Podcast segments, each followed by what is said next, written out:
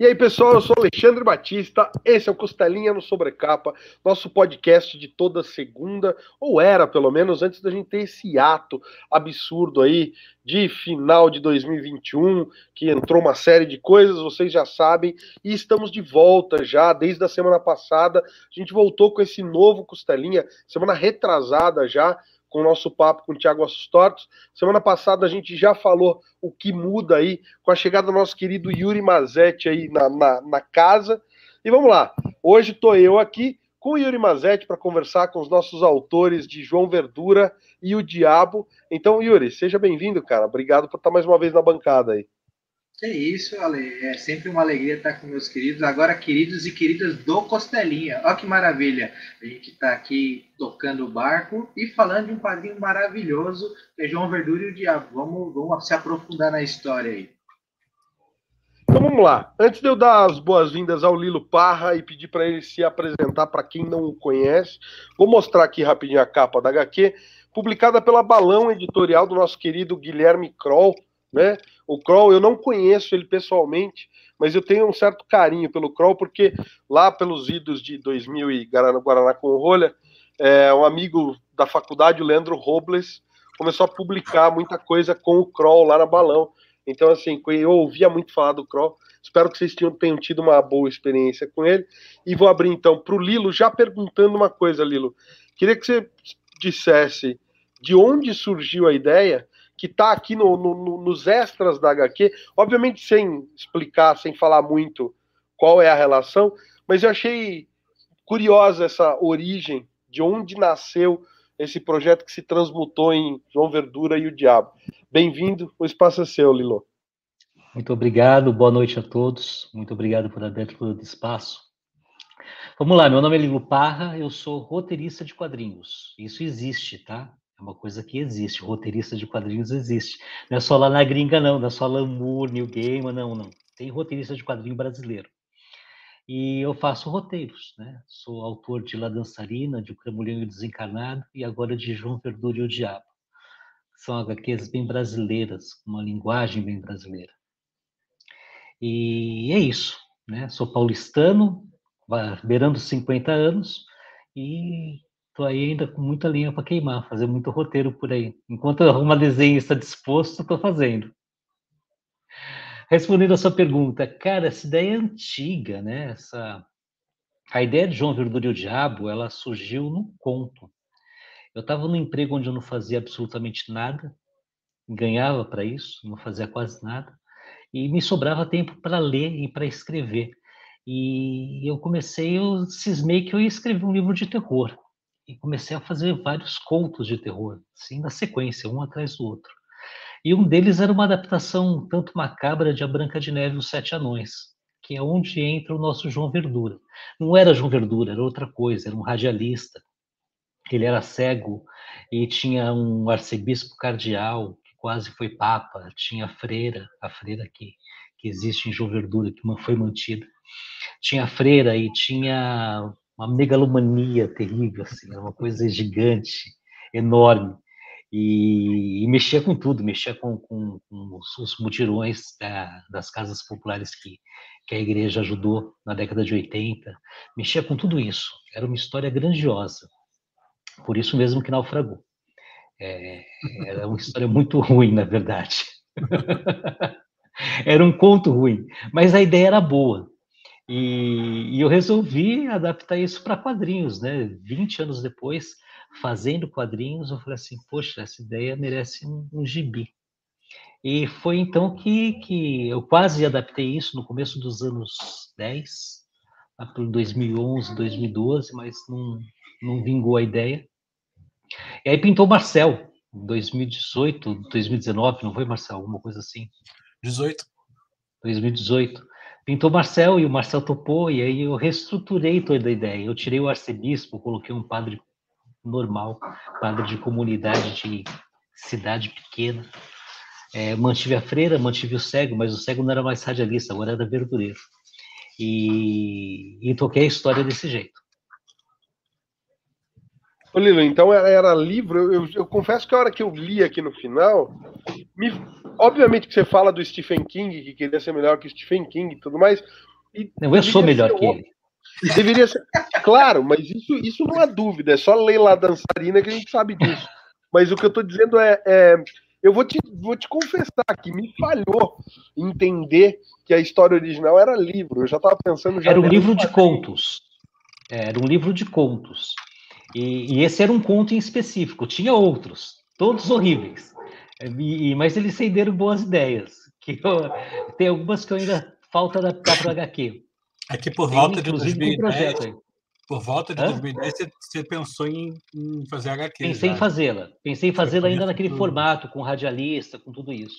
Mas é, não vingou. É por isso que o Ale tá, tá é, porque teve a, a, coisa da, de inscrever no, no PROAC, não ter passado no PROAC. Isso, que não, não foi para frente. Eu acho que é nisso que eu confundi e acabei é, deletando. Mas era um conto ali. Originalmente era um conto, perfeito. É, perfeito. originalmente era um conto. Eu, eu até tentei procurar uma página para colocar nos extras desse conto, mas, cara, eu não tenho nem mais os arquivos. Não tenho nada, não tenho nem impresso, não tenho nada. Eu não achei nada para colocar. E que bom que foi assim. E às vezes é melhor assim, né? A males que vem é, para é. Yuri, tá contigo. Não, tranquilo. A gente falando de conto, ilustração, é, você achou um desenhista que sabe de terror. Que acho que o, se tem um cara que você fala terror, você lembra do Marcel. E é legal que a gente vê no quadrinho várias passagens de arte diferenciada. Uma, são páginas com vários quadros, mas o que eu achei legal é a concepção da visão, muito entre aspas, do protagonista, que é uma curiosidade que eu tenho muito grande, que é você tem que mostrar que ele enxerga o mundo de, do jeito dele, né? Como que você conseguiu pensar isso, Marcel, para transparecer, para transpassar para as páginas do quadrinho? Tudo bom, gente? Boa noite. Muito bom bater esse papo aí todo mundo, reencontrar virtualmente. E para falar do gibi que foi um baita prazer de fazer, assim, né? Tipo, não é porque o Lilo está aqui não, mas tipo, foi, foi muito gostoso mesmo. Foi um baita presente, assim. E essa coisa da, da, da, dele ser um cego que enxerga em determinado momento as coisas. Tem dois, tem dois tipos de visão né, na história. Né?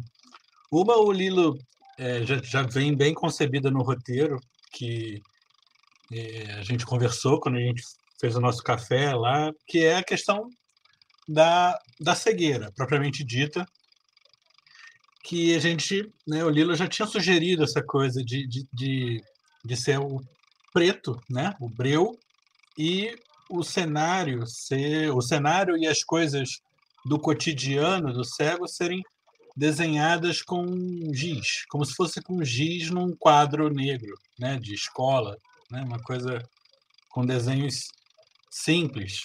Né?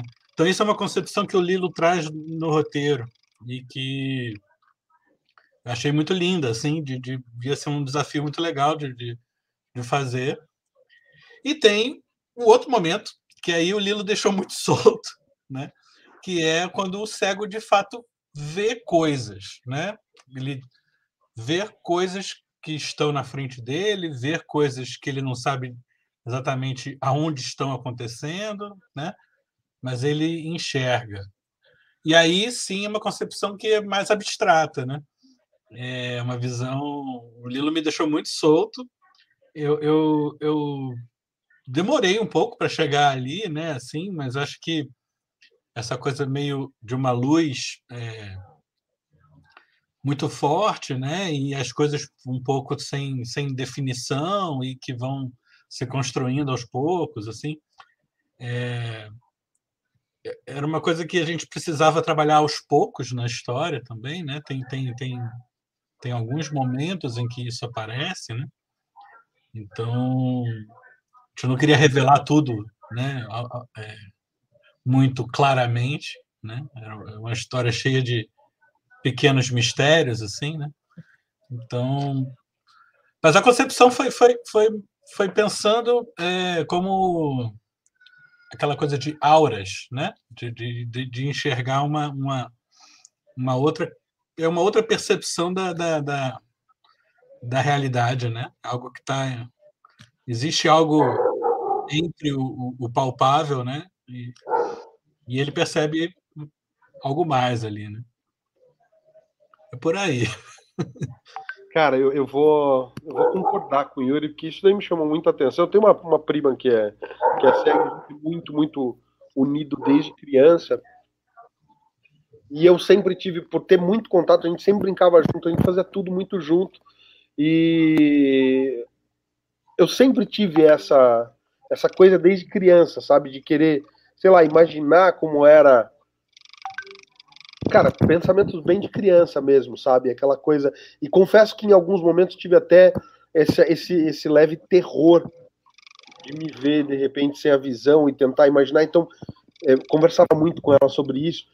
E esse retrato, né, de como é a visão dele das pessoas, tem uma das cenas, e eu, eu já vou até fazer um, para, um parênteses aqui, porque eu acredito cada vez menos em review, resenha ou bate-papo de uma obra sem spoilers. Então, é, quem está assistindo o vídeo, por favor, se você não leu, então vou fazer uma pausa no que eu estou falando, vou fazer o jabazinho. Então, compre o João Verdura e é. Diabo, vai atrás.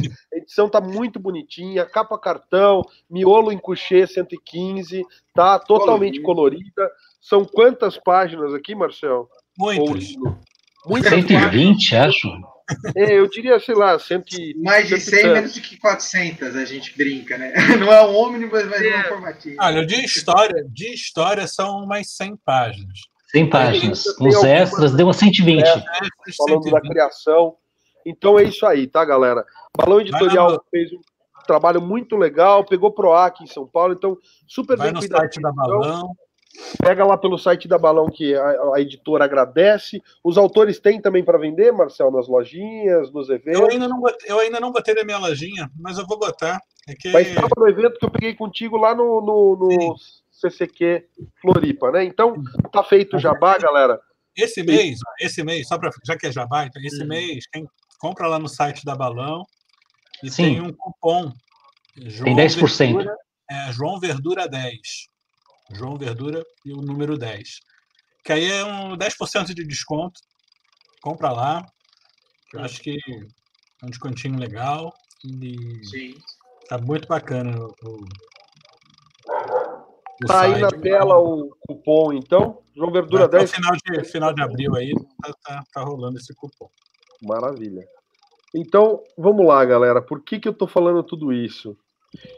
Pelo seguinte, é, tem uma das cenas em que o João está conversando com o padre, né, principal da história, o protagonista com o João, tem dois, duas figuras principais, e aí o João ele está distante do, do, do, padre, né? Então ele enxerga, como muito provavelmente ele teve contato com, com o padre antecessor, Uhum. aquele cara mais gordinho, né, né, né, né, E à medida que eles vão se conhecendo, então finalmente nas cenas posteriores o João consegue ver o padre mais próximo do que ele fisicamente é, né? E eu lembro muito da minha prima falando é, que ela, para conhecer as pessoas, ela precisava tocar o rosto, né? Para tentar modelar o rosto com os dedos e ela conseguia ter uma noção. A noção dela, obviamente, ela também era cega de nascença, é, do que era mais ou menos o, o, modelo daquele rosto daquela pessoa. E eu achei isso muito legal, né? Vou até mostrar aqui, então, para quem não leu, não quer spoiler, espera. Então, quando o padre está conversando com o João pela primeira vez, ele imagina mais ou menos o que é o padre antecessor lá. Né? Ele está sempre aqui meio gordinho, meio. Né? E depois, quando ele conhece, é aquela cena que eu já até mostrei aqui, vocês podem ou voltar ao vídeo ou esperar achar aqui. Que ele daí já, já vê de fato o padre como ele, ele se apresenta, né? Sem, sem a batina, um cara que no dia a dia normal dele, ele não está 100% do tempo naquela figura estereotipada do padre que anda né, com, com crucifixo e tudo mais, enfim. E eu achei isso muito bacana na representação. Legal demais saber que vem do roteiro do Lilo. E aí, uma pergunta para vocês dois: como é mexer com essa coisa? Porque a história ela não tem é, aquela separação maniqueísta, né? Então, ah, não é porque o cara é padre que ele é um sacana usando da religião para enganar as pessoas. Não é porque a gente tem as duas coisas e várias coisas na HQ. Então, eu queria perguntar para vocês como é realmente cutucar esse vespeiro, que todo mundo sabe que né, existem boas e más pessoas em instituições religiosas, seja católica, seja uh, evangélica, seja da, da, da, forma como for. Eu tenho as minhas as minhas crenças, é, que já não são muitas, mas eu sei que a, as pessoas levam isso com muito, muita paixão. Então, como foi para vocês mexer com esses temas e, e misturar Deus e o diabo dentro da mesma congregação? Vai lá, Vou lá. é, é, um dos meus esportes, né? É um dos é. meus esportes preferidos esse. Colocar essas pequenas, essas pequenas cutucadas, é, não tão explicitamente quanto em João Verdura e o Diabo, mas você acha esse tipo de coisa na La Dançarina, você acha, no Camulhão, você acha. Existe esse tipo de, de olha, a igreja é isso, mas ela também é capaz disso. Uhum. Então, esses, esses pequenas, pequenas cutucadas, eu acho que é porque eu fui muito cristão até os 20 anos, 19 anos. Eu fui muito, muito assíduo da Igreja Católica. Então, acho que é exatamente por isso que eu, que eu, eu não vejo problemas em, em colocar esse tipo de situação. Só que em João Verdura ela foi além, né? Em João Verdura a, a própria igreja, a própria a própria representação da igreja nos padres, ela se torna figura central na história. Ela não é não é mais uma um padre aqui, uma freira ali que eu coloco uma, um comentário, alguma coisa assim. Não é mais isso. É, ela é o personagem central e é o personagem central com o bem e com o mal. Ele uhum. tá, tá os dois nessa essa coisa de bem e mal, estão os dois encarnados nessa igreja que existe dentro de João Veludo do Diabo. E não digo que foi fácil, não, teve que ser muito sutil. Muito sutil porque eu tinha. Pode dar spoiler, né? Vai, é hora do spoiler. Então tá. Eu tinha que, que mostrar até onde um padre podia ir em sua maldade que tinha que mostrar ele não exatamente mal no começo, mas como ele foi tentado a se tornar mal. Como isso faz parte da, da, da, do próprio diabo do título, né? que não necessariamente é um diabo físico. Não, ao contrário do cramulhão, onde você tinha um cramulhão de verdade, um diabinho na história, essa você não tem o diabo na história. Ele se insinua através da, da HQ. Ele vai serpenteando a história e atentando o padre a fazer a maldade. Então, esse diabo é muito metafórico. É o diabo, não é o diabo, é o próprio padre que fez isso. É, não foi tentação, são perguntas muito em aberto. Esse é um roteiro muito em aberto, né? Ele tem essa característica. Então, nessa insinuação não foi fácil, porque eu tinha que ser sutil, mas nem tanto.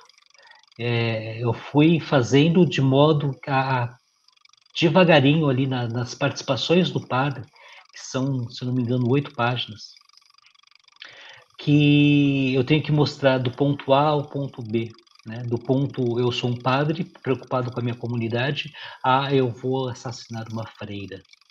Então isso é, é, é, é feito nessas oito páginas e, e é feito devagar. Ele vai quadro a quadro, diálogo a diálogo, sendo sendo tentado a cometer essa maldade. Não foi, não foi, não foi, não foi algo assim. Foi desafiador. Foi desafiador. Eu gostei bastante do resultado. Eu gostei bastante é, e quando o Marcel entregou a arte, eu adorei, né? Adorei a parte ali fazendo a barba. Essa, essa sequência... Vai colocar em tela cheia, né, Marcel? Diga lá. Essa sequência tem, são duas vezes, né? Que tem na história em que o padre está tá conversando com ele mesmo, né? Entre aspas, fica.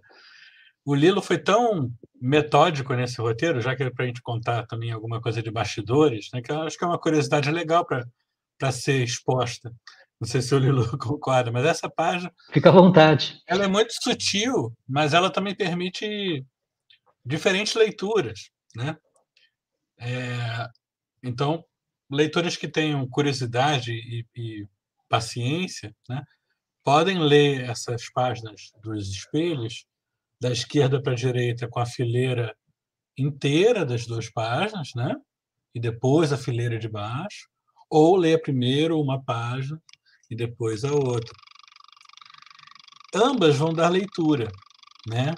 Na questão do diálogo dele, com peculiaridades, né? Diferentes, né? Diferenças sutis ou não, né? Se você lê corrido, né? O tempo da, da, da conversa dele com o diabo, entre aspas, é um. Se você lê nas páginas separadamente, o tempo é outro, né? E eu acho que isso, isso tudo o Lilo fez no roteiro, tá? Então, só para deixar bem claro que, que é, é, uma coisa que é muito planejada, né? E que às vezes é, a gente que faz é, encara de uma maneira, né? O leitor pode encarar de mil outras maneiras diferentes, né? É, sobre a pergunta, né, de, de falar sobre com tratar a religião, ou, eu acho que a história ela, ela fala de fé, né? questão o, o João Verdura é uma figura com muita fé, né? Ele, ele sente uma culpa absurda, né? Tanto que ele se confessa, né? E tipo ele, ele se enxerga com, com pecado porque se, se achou inerte, né? Numa situação, né? Tipo ele poderia ter feito alguma coisa, ou, né?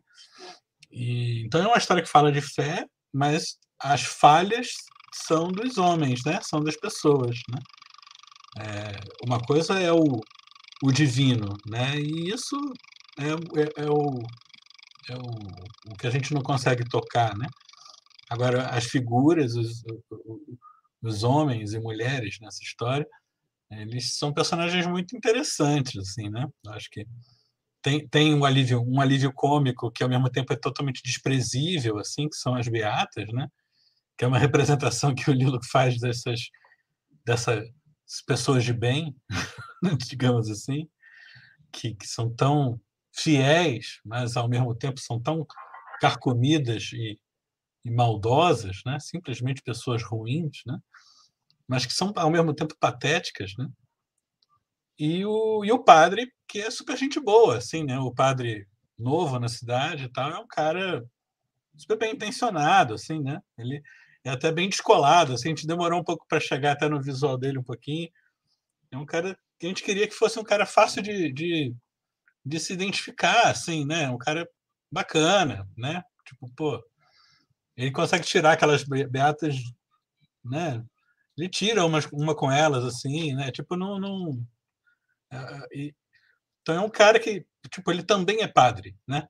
Então, tipo, é um, é, eu acho isso muito, muito bacana nessa, nessa história. Tem muitos detalhes escondidos, né? Esse que é o ponto, assim. É, eu, eu, eu acho... Só para passar, antes de passar para o Yuri, eu pergunto isso porque eu tive um choque muito grande quando eu vim para Curitiba, assim, que, é, assim como o Lilo mencionou, tive também uma, uma parte muito grande da minha vida dentro da Igreja Católica. E é uma coisa muito esquisita, principalmente quando a gente sai dos grandes centros, essa relação das pessoas com a fé e a mistura entre a fé, religião e religiosidade, né?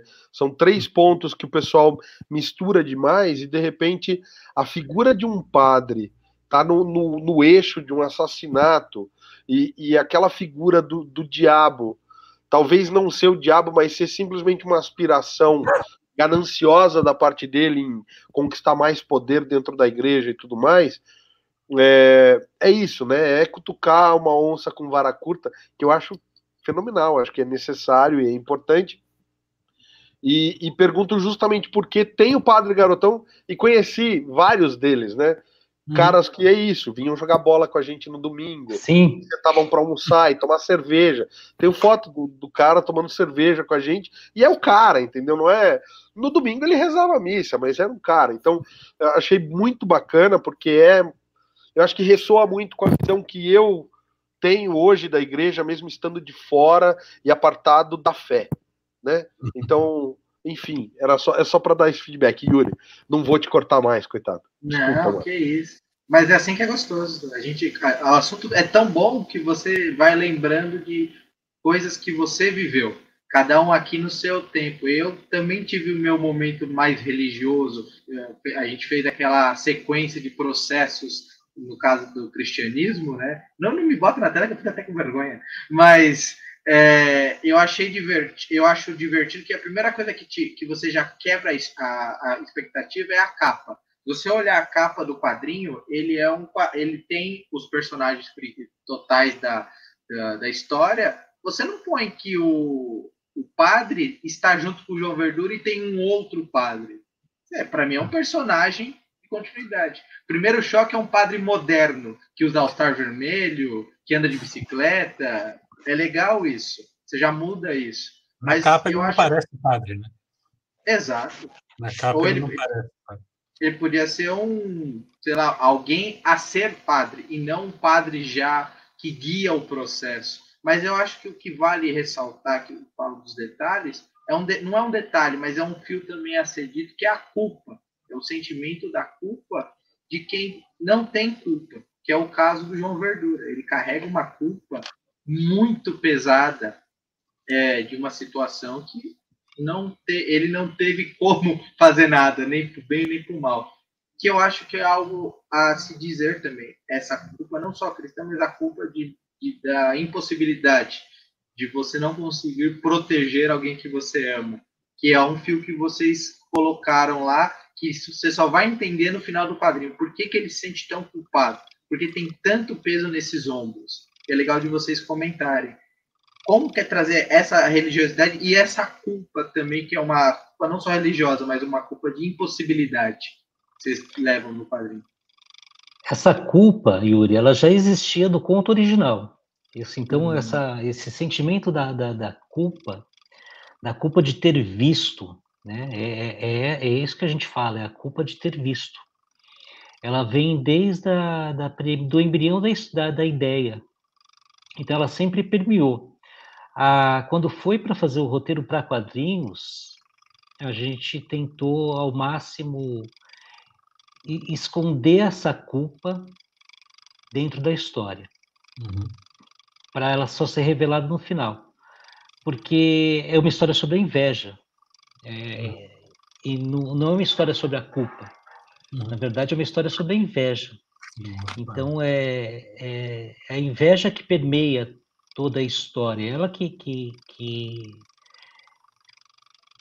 que é o, o gatilho para se, se cometer o assassinato.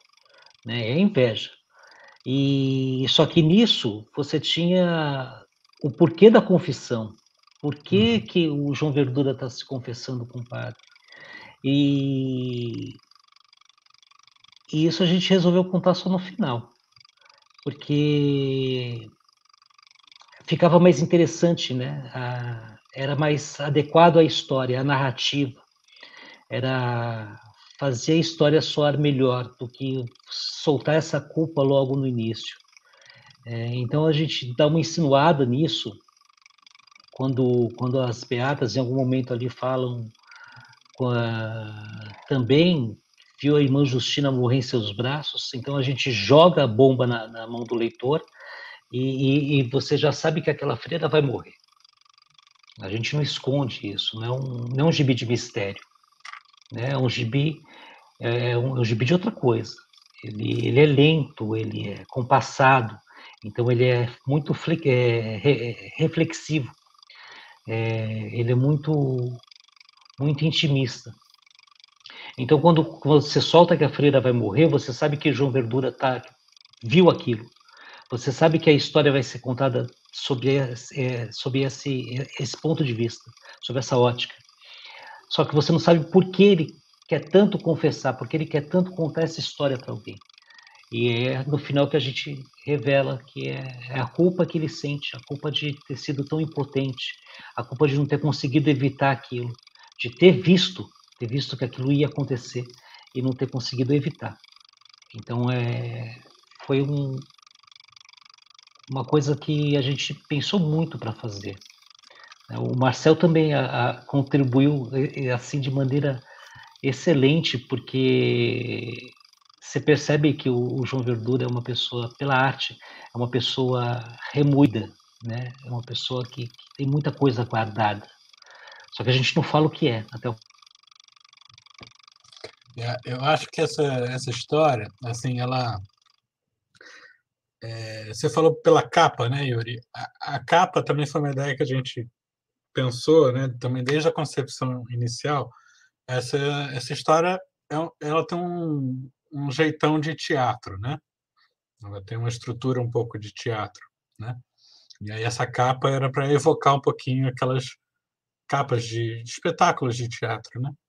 É, antigas e tal. E, então, assim, é uma história que não tem uma fórmula assim é, muito de clichês, assim, né? Tipo, ato 1, ato 2, ato 3 e tal, blá, blá, blá. Tá, tem ali, mas a coisa é, é, é, é mais sutil, né? Então, pessoas podem se identificar e gostar disso, ou de repente vai achar que, poxa, não acontece muita coisa, mas na verdade tem muita coisa que está tá subentendido, né? Está escondido, né? É, ou que você só percebe depois que passou, aí você teria que voltar e, e, e, e conferir aquilo, né? É, inclusive personagem, que a gente pode falar de spoiler aqui, mas não precisa revelar tudo, tudo, tudo, tudo, né? Mas tem a, a, personagem da freira, ela, ela aparece na história de, de diferente maneira, né? É, então, é, isso também foram coisas que foram bem pensadas, assim, é, e, e, e, colocadas aonde tinha que estar, né? tipo, é, cria um, um, um, ritmo na história que, que, que é bem peculiar, assim, isso eu acho que é o, o ponto. É, a questão da culpa, né? Eu acho que ela aparece na concepção do João Verdura, né, do visual do personagem, que o Lilo falou. Eu, eu, queria que ele fosse mais envelhecido, né, inclusive, do que a, a, a polaca, né, que, que apesar de, de ter mais ou menos a mesma idade, assim, né, tipo, é muito mais jovial, mas ela também tem seu, as suas questões muito importantes, né, para definir o que é o, o, o, nosso diabo da história também, né? Então, é, mas ela consegue é, conseguiu viver, né?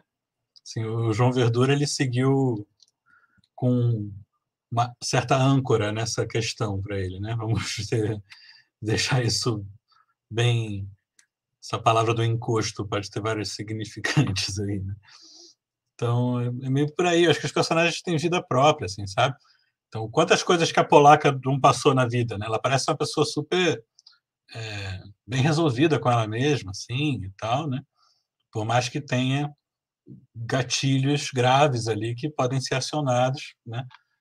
É, e acho que a inveja que o Lilo falou também aparece de maneira muito clara e muito bacana e, e doentiamente divertida nas beatas, né?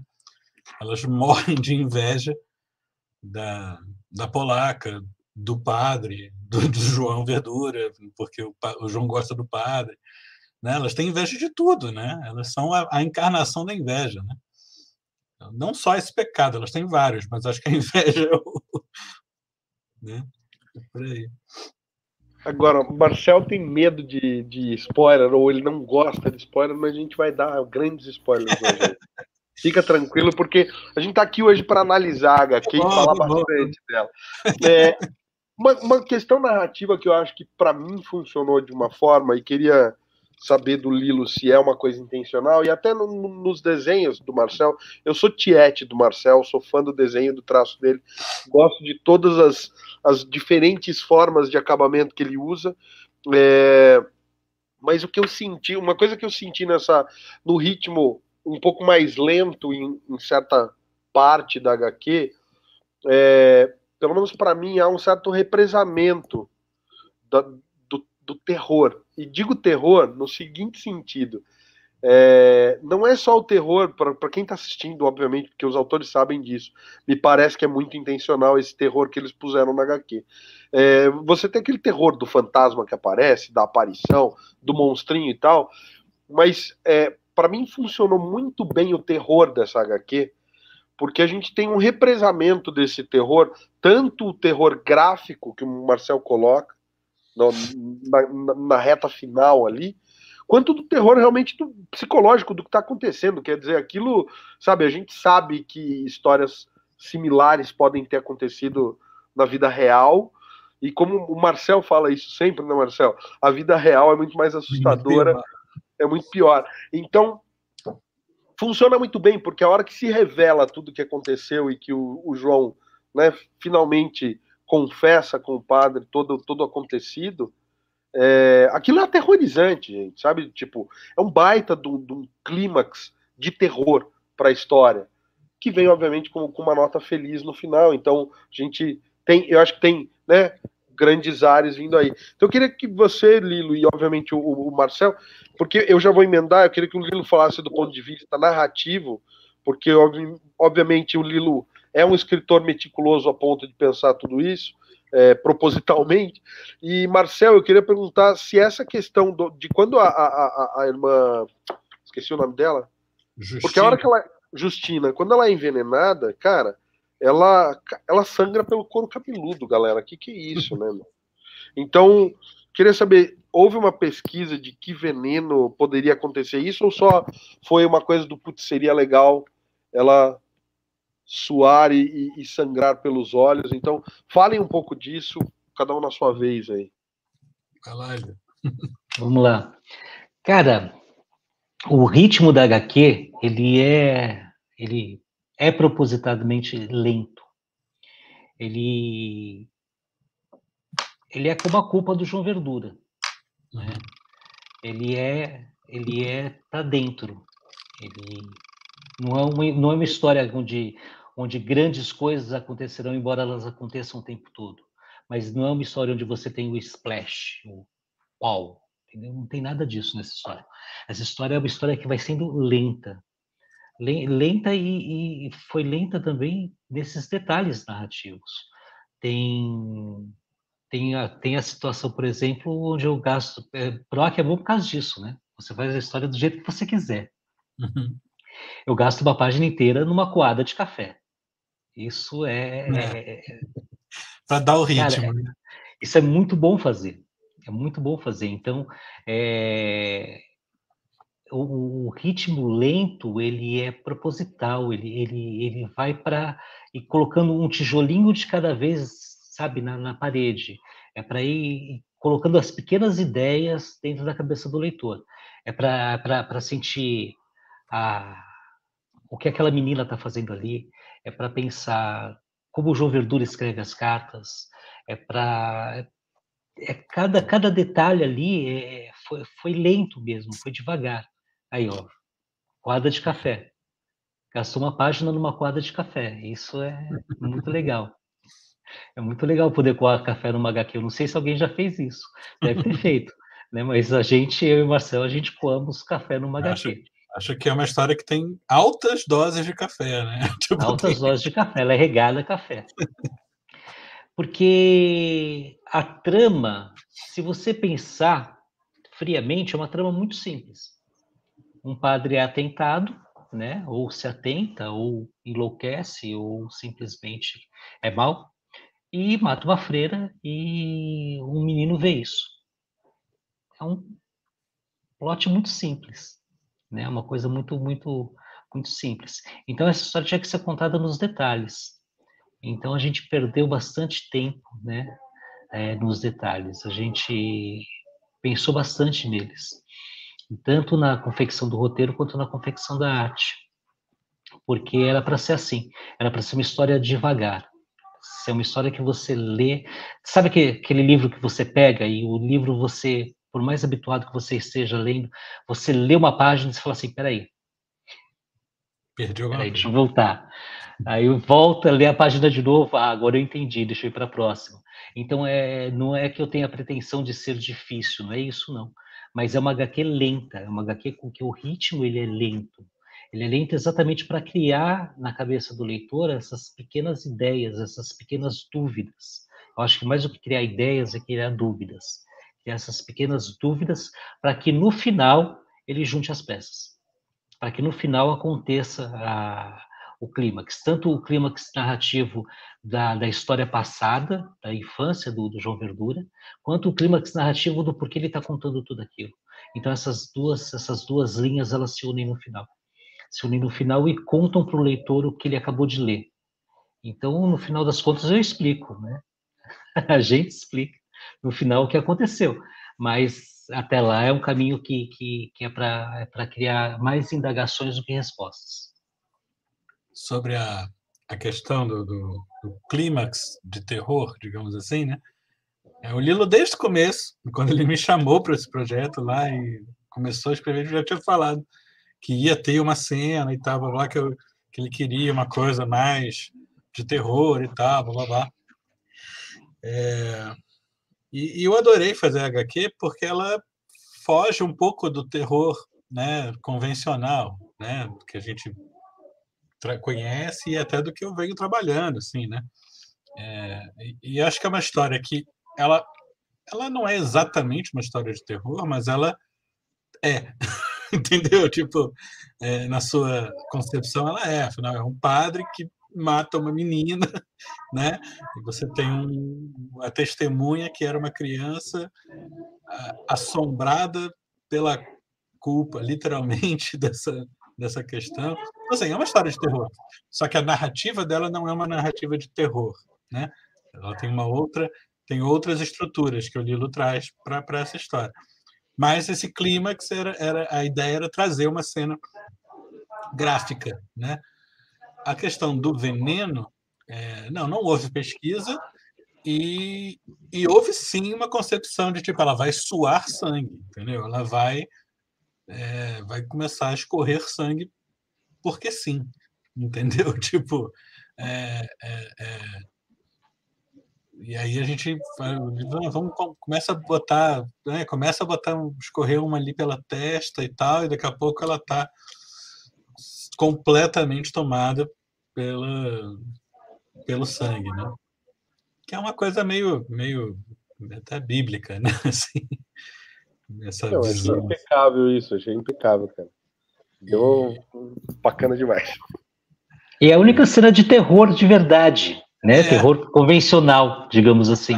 De terror que, que, que você reconhece como terror, o livro todo. É, é. O resto é só insinuado. É. Queria, dar um pitaco também nessa coisa que, que é, a, é a brincadeira com a estrutura, né? O roteiro todo tem pistas, né? Pistas, pequenas pistas do que mas, por mais que a gente explique o que aconteceu, é, talvez não fique é, completamente é, claro, né? Então, talvez eu, eu fico brincando que tem os canais de YouTube aí que, que, que fazem explicando o final de, né? Tipo, explicando o trailer, explicando. Talvez teria que ter aí para alguma, alguma parcela explicando João Verdura e tal. Mas é porque, cara, as peças estão colocadas no tabuleiro, né? E exige um pouquinho do leitor é, que ele queira é, montar essa, esse quebra-cabeça, né? Não que ele seja um quebra-cabeça difícil de montar, não é. Não é uma, uma história que pretensiosa nem nada disso. É uma história simples. As peças estão ali, né? Mas se você de repente quer ler muito rapidamente e já partir para outro e tal, você com certeza vai perder coisas muito bacanas que estão ali, entendeu? Perfeito. Yuri, eu vou passar para você fazer a sua última pergunta, mas antes eu quero perguntar de três referenciazinhas. Marcel, vou inverter agora, perguntar primeiro para o Marcel. Isso aqui tem alguma. É baseado em alguma referência anterior de alguma outra HQ é algum easter egg isso aqui, não? Ou não? É só coincidência? Por que você está falando isso? Não, não veio porque os, É, porque os rahás, quando a gente bota haha, geralmente eu, eu, eu vi outro dia um, um, cara falando, ah, eu botei isso assim em referência à piada mortal. Eu falei, cara, será que é, é proposital do Marcel ou não? A segunda, quem perguntou, é uma pergunta da Monique, minha esposa, e ela pergunta se o João Verdura foi inspirado no Zé Ramalho. Ah, ah isso, isso, isso eu acho que eu posso dizer que sim. sim. Eu gosto muito de Zé Ramalho, eu gosto de desenhar ouvindo Zé Ramalho, dependendo da história, e acho que foi. Não talvez muito consciente, mas acho que foi, sim. É, não dá para dizer que não, é muito parecido. E as Beatinhas, referência de Persépolis ou não? Não, de Persépolis não. Foi, foi, foi aquelas figuras que estão no nosso imaginário, né? De, de, da, da, da Tieta lá, da, da Perpétua, né? Da, Sim. Aquela. Qual é aquela outra novela também que tinha uma? Aquela novela do. do, do... Rock Santeiro também tinha. Rock Santeiro, isso, Rock Santeiro. Esqueci o nome da. Também tinha. São essas figuras, né? As beatas visualmente vêm dessas figuras aí e para mas a cor verde veio depois também. Até tem um, um esboço inicial delas lá que eu, que eu mudei. Fofíssimas. Fofinhas, elas foram ficando depois, mas é. Depois, depois o Marcelo esculachou. É, elas viraram essas figuras grotescas. Falou de novela, faltou Daniel Miranda aqui, porque ele sabe todas. Ele é noveleiro, né? Ele é pra caramba. É, mas, tem, mas, tem, muito esse clima, né? O Lilo mesmo estava falando disso outro dia, né? É novela total. Ela é teatral, né? A é. HQ ela, ela tem uma estrutura teatral. Ah, os, os grandes diálogos, a, a diminuição de cenários, né? É, o foco nas expressões, né? Os focos nas expressões, ela, é, ela tem muito de teatro. E aí o, o, a última pergunta vai para o Lilo daí, é do espelho. Já que a gente falou de inveja, e a origem da HQ, a gente fala, né, o, o Lilo contou que vem de um conto que vinha de uma vontade de fazer uma, né, uma releitura de Branca de Neve.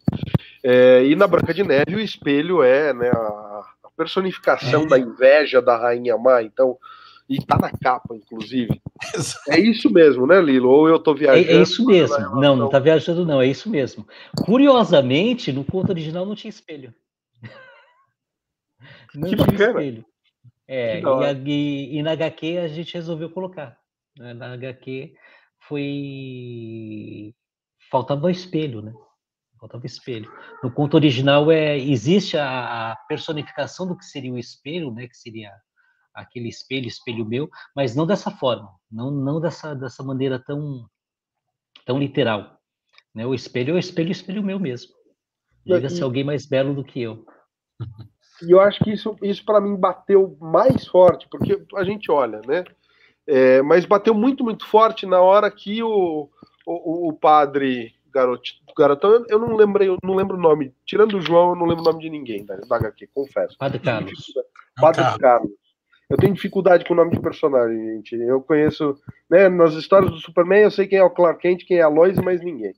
É, mas o Padre Carlos, quando ele está tá sendo tentado pela inveja e ele quebra o espelho, né? Quer dizer, é aquela coisa de você resistir à tua inveja, ninguém está pa passível de passar por isso. Mas eu achei, sabe, de uma, de uma potência simbólica tão grande aquilo, aquela cena. Eu falei, poxa, olha que bacana. E aí no final, a hora que eu li no pós-fácil ali, que a origem era a Branca de Neve, eu falei, pô, que. Perfeito, deixa com um lacinho de fita cor-de-rosa, uma belíssima história. Yuri, deixo para você fazer sua última pergunta e nos encaminharmos para o final deste papo incrível. Maravilha. Eu, eu, sabe o que é legal? Essa referência que você falou das Beatos me lembrou aqueles três personagens do Hércules de 97, aquele desenho. Para mim, a concepção daquela da nariguda, da... na hora me bateu aquelas personagens. Aí, aí agora o Marcelo desliga a cabeça ele. Ah, não, não, acho que não peguei... foi consciente, mas realmente. Não foi consciente. Você pensa tá assim, me lembra cara. um pouquinho. Legal demais. Eu falei, você vê como que uma referência vai, pode puxando a outra, dependendo do que você assiste e acompanha. Mas é, eu acho. Tem coisas, ô Yuri, só, só, tem coisas que de repente estão ali, estão ali, você não sabe nem conscientemente acessar aquilo, mas está ali, né? Então, mas, exatamente. Não, né? Legal demais. Mas eu ia até perguntar sobre a publicação do quadrinho, porque a gente está saindo um pouco da pandemia, né? Então, aos poucos, a gente está indo para os eventos presenciais. Mas acho que isso vale um papo toda a parte. Mas eu gosto de falar das cores. Eu acho que as cores são um ritmo de narrativa todo único. A gente vê que tem personagens verdes, tons de verde, outros não.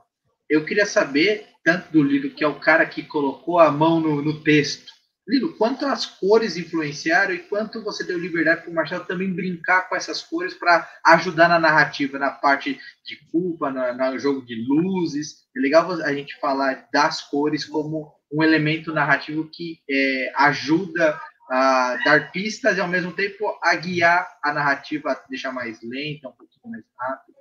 Vamos comentar isso. No, no, nos meus roteiros, é, eu costumo fazer comentários a respeito de cores. No caso de João Verdura, eu não fiz comentário algum. Nenhum. Porque eu me apaixonei pelo trabalho do Marcel no Santo Sangue. E o que eu vi no Santo Sangue foi um absurdo de cores. Aquilo era um absurdo de cores. Gente cor-de-rosa, gente verde. Cara, aquilo era uma delícia de se ver. E então eu, quando eu fiz o roteiro para o Marcel, eu não coloquei cor nenhuma. Eu falei assim, esse cara vai fazer o que ele quiser, né? Então, e ele fez o que ele quis, literalmente. É, a gente chegou a fazer algum comentário sobre cores no, no, logo no comecinho, que o Marcel perguntou se alguma coisa sobre cores, eu falei assim, não, tá, faz do jeito que você quiser.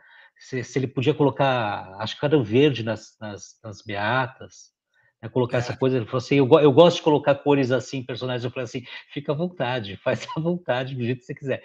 Eu sei da importância das cores dentro de um roteiro, mas nesse caso em específico não foi feita indicação nenhuma. Ficou tudo a cargo do Marcel. É, eu, eu o Lilo, o roteiro dele é muito. É, uma conversa comigo, né? Então, assim, ele, ele é, faz sempre um preâmbulo né, da cena, né, é estruturado em cenas, né, como, como teatro, e, e fala principalmente das questões, é, o clima né, da cena. Ah, essa cena tem um alívio cômico e tal, a gente vai trabalhar isso, vai trabalhar aquilo, e aí vem os diálogos e tal, né? E, as, e os sentimentos dos personagens, né? É, mas em termos de cores, realmente o Lilo não falou, mas eu, eu, eu gosto muito de trabalhar com cor, né? Quem, quem tem acompanhado aí o que, eu, o que eu faço, eu gosto muito de trabalhar com cor. E nesse quadrinho eu fiz a mesma coisa que eu fiz no Santo Sangue, que é decupar o roteiro com, com um mapa com as cores. E é uma dica que eu dou para quem gosta de trabalhar com cor, assim, né? É, fazer isso, porque fazer isso antes de desenhar, sabe? Em cima do roteiro, você definir uma, uma cor base para cada página, né? E ver se o ritmo dessas cores está funcionando, se está fazendo um contraste legal quando vira a página, né? Tipo, é... e como o roteiro era basicamente as cenas são normalmente duas páginas ou quatro páginas, né? Se você reparar no, no, no João Verdura, a estrutura dele é, é, é, é sempre assim, né? Quatro páginas, aí muda, muda o cenário, né? muda, muda a iluminação, né? muda o, o, o a arrumação do, do, palco. Né? Então, é, deu para fazer muito, muito tranquilo essa coisa da, da, da paleta de cores, assim. E, e, eu queria fazer uma, uma história menos obscura né? do que normalmente eu venho trabalhando. É uma história que tem muitas cenas é, solares, assim, né? Muitas cenas durante o dia, muitas cenas do cotidiano, para os momentos de escuridão se destacarem mais, né? Senão, se tudo for muito pesado, se tudo ficar muito triste, muito pesado, a coisa é, ficaria ainda mais lento né, do que a gente gostaria. Né? Então, precisava ter essa essa leveza, assim, nesses momentos de tomar um cafezinho e tal, e aí é um, um dia ensolarado, um dia, né, esse tipo de coisa precisava ter.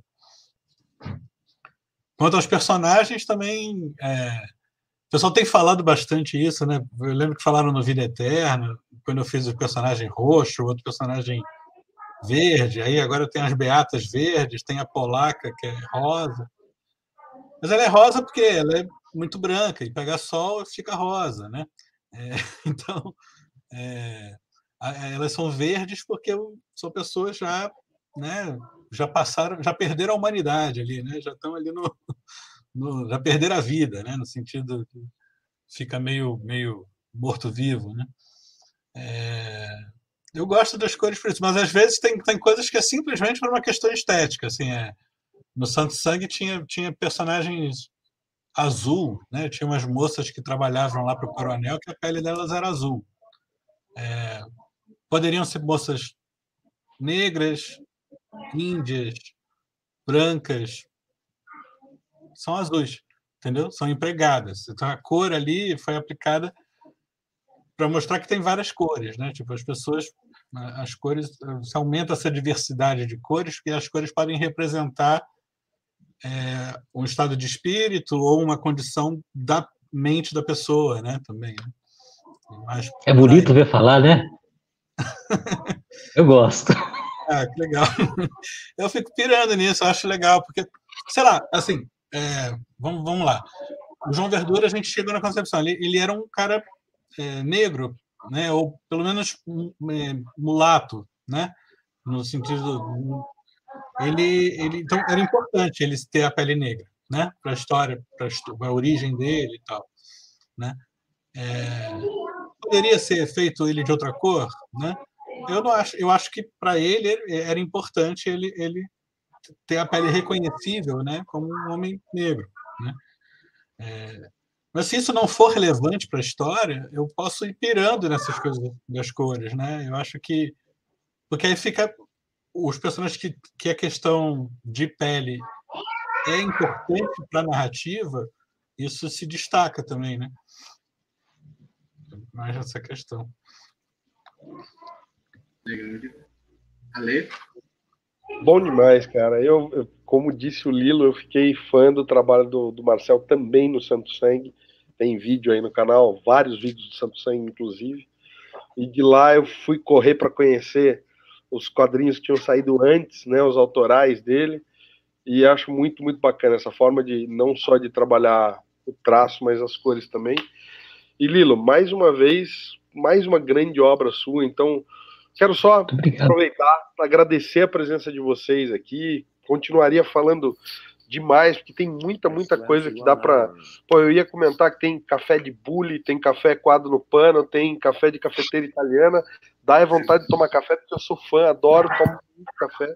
O cheiro. Cada um, o cheiro. Só faltou o cheiro. Porque você olha, cara. Você imagina o quanto de café que eu tomei fazendo esse gibi? Eu, eu tomei, muito.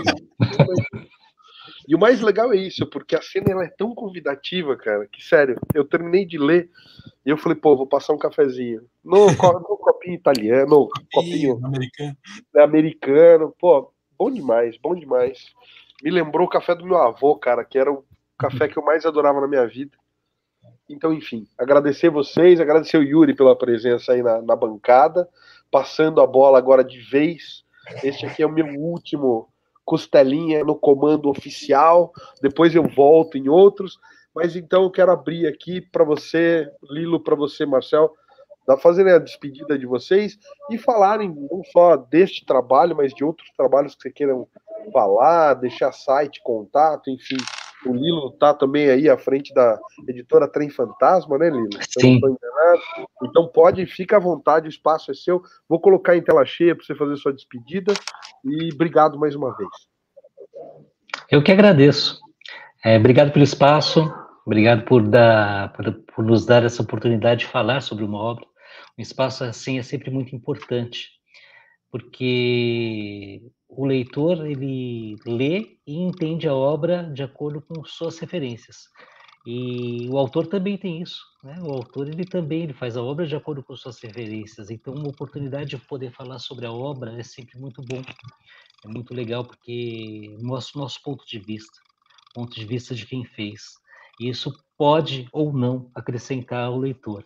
Então, muito obrigado pelo espaço. Do contrário, o único recado é leiam os gibis. Leiam os gibis, preferencialmente de bis nacionais, tá? Existe todo mundo de gente bacana produzindo no Brasil. É, nada contra, mas esquece um pouco de Marvel e DC, esquece um pouco disso, vai, parte para os nacionais, vale europeus também, porque é, é um mundo totalmente diferente e é quadrinho, é quadrinho. Eu lembro do meu assombro quando eu descobri o mangá. E eu falei assim, nossa, eu sou super-herói, né? Então, o, o assombro, quando eu li mangá, eu falei assim, nossa, esse mundo existe, um quadrinho pode ser assim. E quando eu li os europeus, então, minha cabeça pirou. E então, esse é o recado. Leiam os gibis, leiam os gibis nacionais. Procure a galera que está produzindo no Brasil, que tem muita coisa boa sendo feita. Maravilhoso recado. Marcel, tá contigo então. Sua despedida aí, seus jabazinhos. Ah, eu só quero agradecer muito aí o espaço. Acho que a gente está com vontade de falar dessa HQ, porque foi uma HQ que teve uma gestação, né? Durou um, um tempo. É, o roteiro começou a ser feito em 18, para 19 ficar concluído, para durante 2020 a gente inscrever no PROAC, aí eu trabalhei nela durante 2021, né? Então, tipo, tem um tempo, né? E aí quando a gente vê o, o, o gibi pronto, assim, né? A gente quer falar dele também, né? Do tipo, quer ver como é que, é que as pessoas curtam e tal, né? Então foi, foi muito legal. É, vocês imaginam que como que eu fiquei feliz de fazer esse, esse quadrinho? Todo mundo falou do La Dançarina e tal. Tipo, quando o Lilo me convidou, né? É, cara, ele fez esse roteiro para eu desenhar, né? No sentido assim, então ele escreveu uma história pensando no meu traço. Então, tipo, para mim isso é, é não tem quase nada mais gratificante que isso, assim, né? É muito legal. Então, recado, assim, ó, é, compre o gibi no site da Balão, Balão Editorial. É, tem um, um, um, cupom de desconto aqui para o mês de abril. Para o final de abril, começo de maio, eu vou colocar o gibi também no meu site, marcelbartolo.com.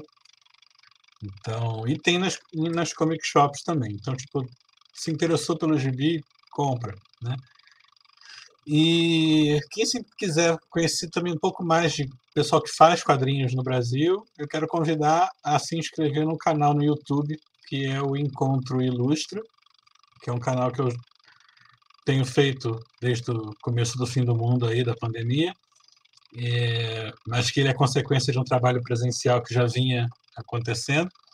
E lá eu faço lives sempre batendo papo com diferentes quadrinistas, tipo o Costelinha tem feito aqui também. Então, é, é uma maneira bacana e é, sempre tem uma prioridade total para quadrinho falar sobre quadrinhos brasileiros diferentes, né, entre si. Então tem uma diversidade enorme no Brasil, quadrinhos de várias temáticas, vários estilos e tal. Então você com certeza vai achar alguma coisa que você gosta.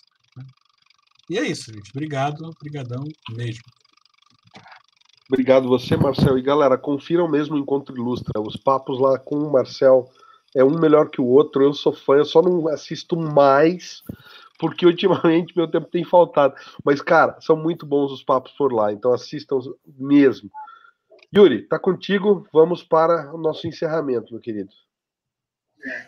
Ah, cara, primeiro, brigadão mesmo. É, como o Alexandre comentou, ele tá passando a bola, mas é, para todos que estão vindo, que já são fãs do Costelinhas, não vai ter uma mudança gigante. Isso aqui não vai virar outro nome, outro podcast. Pelo contrário, a ideia é tocar o barco da melhor maneira possível, trazer ainda mais conteúdo bacana para vocês.